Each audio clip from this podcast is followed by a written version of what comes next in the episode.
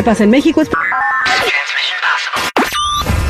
A la vista de todos y en total impunidad, así es como traficantes mexicanos comercializan en Facebook animales en peligro de extinción. En la plataforma se ofrecen desde loros hasta panteras, cuyos precios llegan hasta los 130 mil pesos. Los vendedores hasta presumen que pueden legalizar su mercancía, pues tienen contactos de muy alto nivel.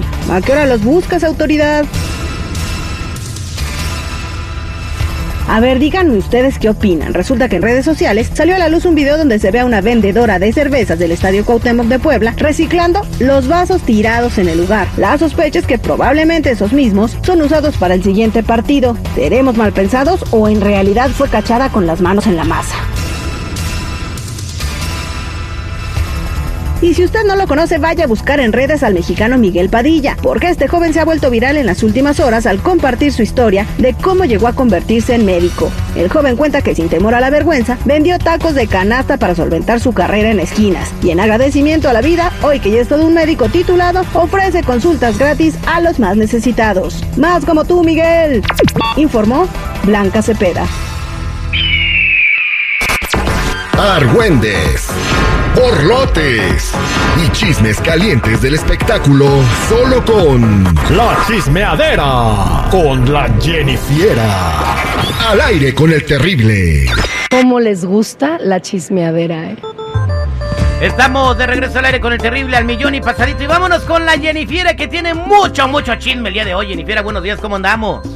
Buenas, buenas muchachos, al millón y pasadito, trayendo lo, lo que les encanta, el mitotón. El mitotón. ¿Qué, qué nos va a platicar? Eh, ¿Vamos a empezar con lo de firme o quiere empezar con otro artista? Pues vamos a empezar con lo de firme, ya de una vez.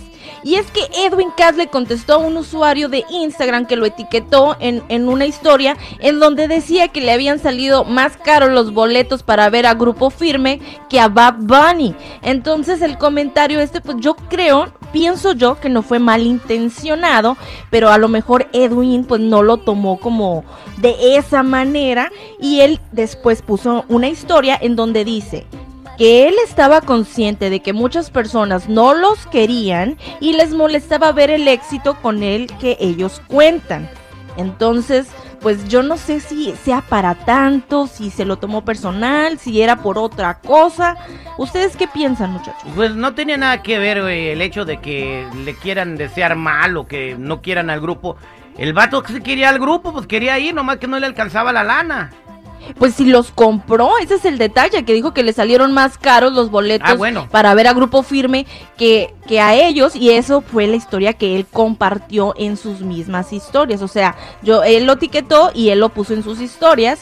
Y esto sería, eh, eh, se presentarían en San Diego, California, para ese era el evento. Bueno, de, eh, de no hablemos boletos. de boletos caros, o sea, de, de Grupo Firme eh, habían boletos el día del concierto en el SoFi Stadium hasta de 80 dólares, o sea... Uh -huh. De- hecho, entre 3 mil pesos, ¿no? Más o menos, al- hasta los 11 mil pesos. Claro que ya depende del bolsillo de cada quien. Mira, lo que sí es cierto, Jenny, buenos días. Buenos es días. de que cuando son los eventos en lugares majestuosos como el Sophie Stadium o el State, bueno, el- ¿cómo se llama ahora? El, el, El Crypto.com Arena. Crypto- ya no hay precios populares, güey. Ya No. el más barato te Mm. cuesta mínimo 500 y te toca en el en el La. Jennifer quiere ver al, Bad al digo al- a la gira del adiós del Daddy Yankee. No, ya los- se me pasó. Y fue a ver los boletos y diga, ay no, mejor velo por la tele. ¿En dónde, dónde va a ser eso? En ¿En Ontario, el no? Ontario. ¿Cuándo va a ser o cuándo lo- fue? Los boletos más baratos valen este 2300, 2400. Pues, ¿qué te lo llevas a comer a tu casa o qué? Pues no, lleva güey. comida. Al contrario, aparte tienes que tomar chela ahí a 20 te la No, dan. No, no, no, Velo en. YouTube mejor. Sí, mejor lo veo en YouTube, me sale más barato. Pero pues en otras cosas, Grupo Firme se fue hasta la Casa Blanca, como ven chicos. Y además de esto, hasta aprovecharon para echarse un palomazo con los cocineros. Escuchemos un poco.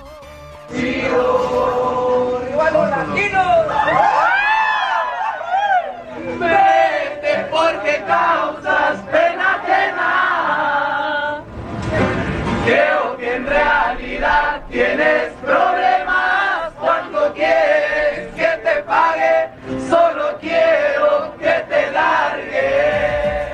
¿Qué, qué poca madre irle a cantar esa Biden en la Casa Blanca.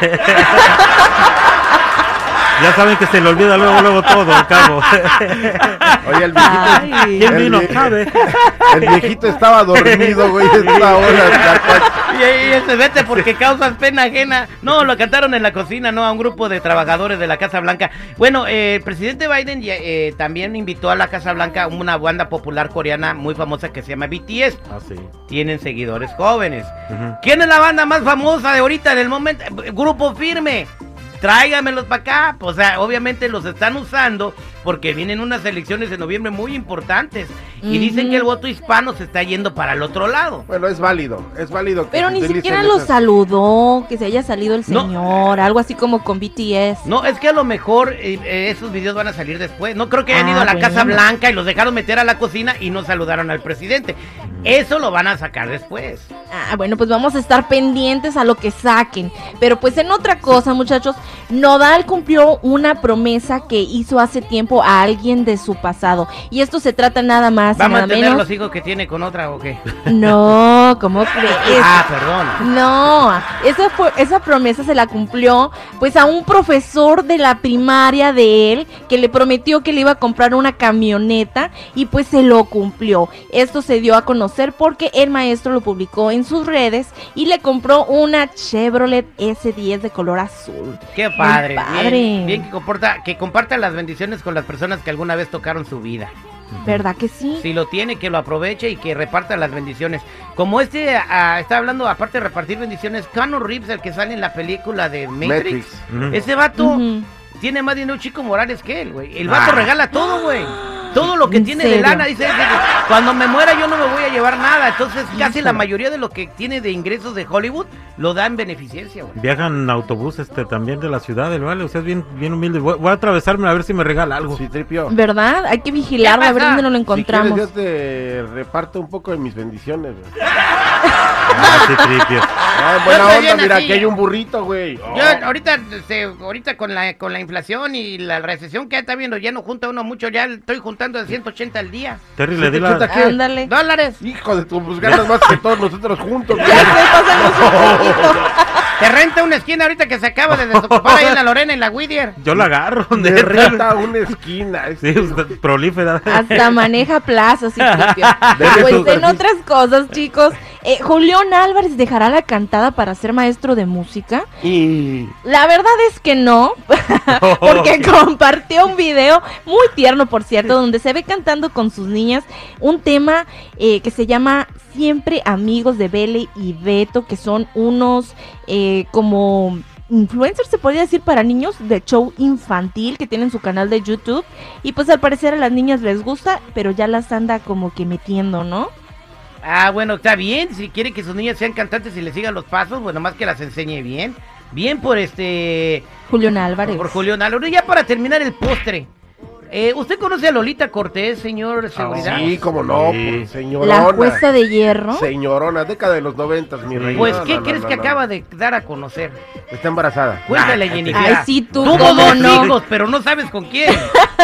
Bueno, pues Ah. Lolita Cortés contó en una entrevista con Jordi Rosado, alias el Cajita de Pandora, que dijo que mantuvo una relación polémica con un medio hermano.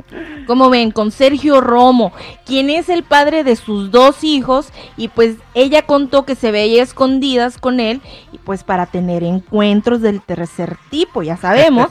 y pues una vez la mamá de ella los encontró no, no en esa situación, pero ya después, porque lo vio bajando del balcón de su cuarto y pues empezaron los problemas obviamente, porque pues son medios hermanos, pero que no le importó y que ella decidió ser feliz con su pareja, chicos. ¿Ustedes cómo ven? ¿Se puede? ¿Es Sí. válido andar con un medio hermano? Este Jordi Rosado No. deberías darle eh, cha- eh, chamba en el FBI, güey. Todos, ¿eh? en la CIA. No, qué bárbaro, ya para que sueltes eso.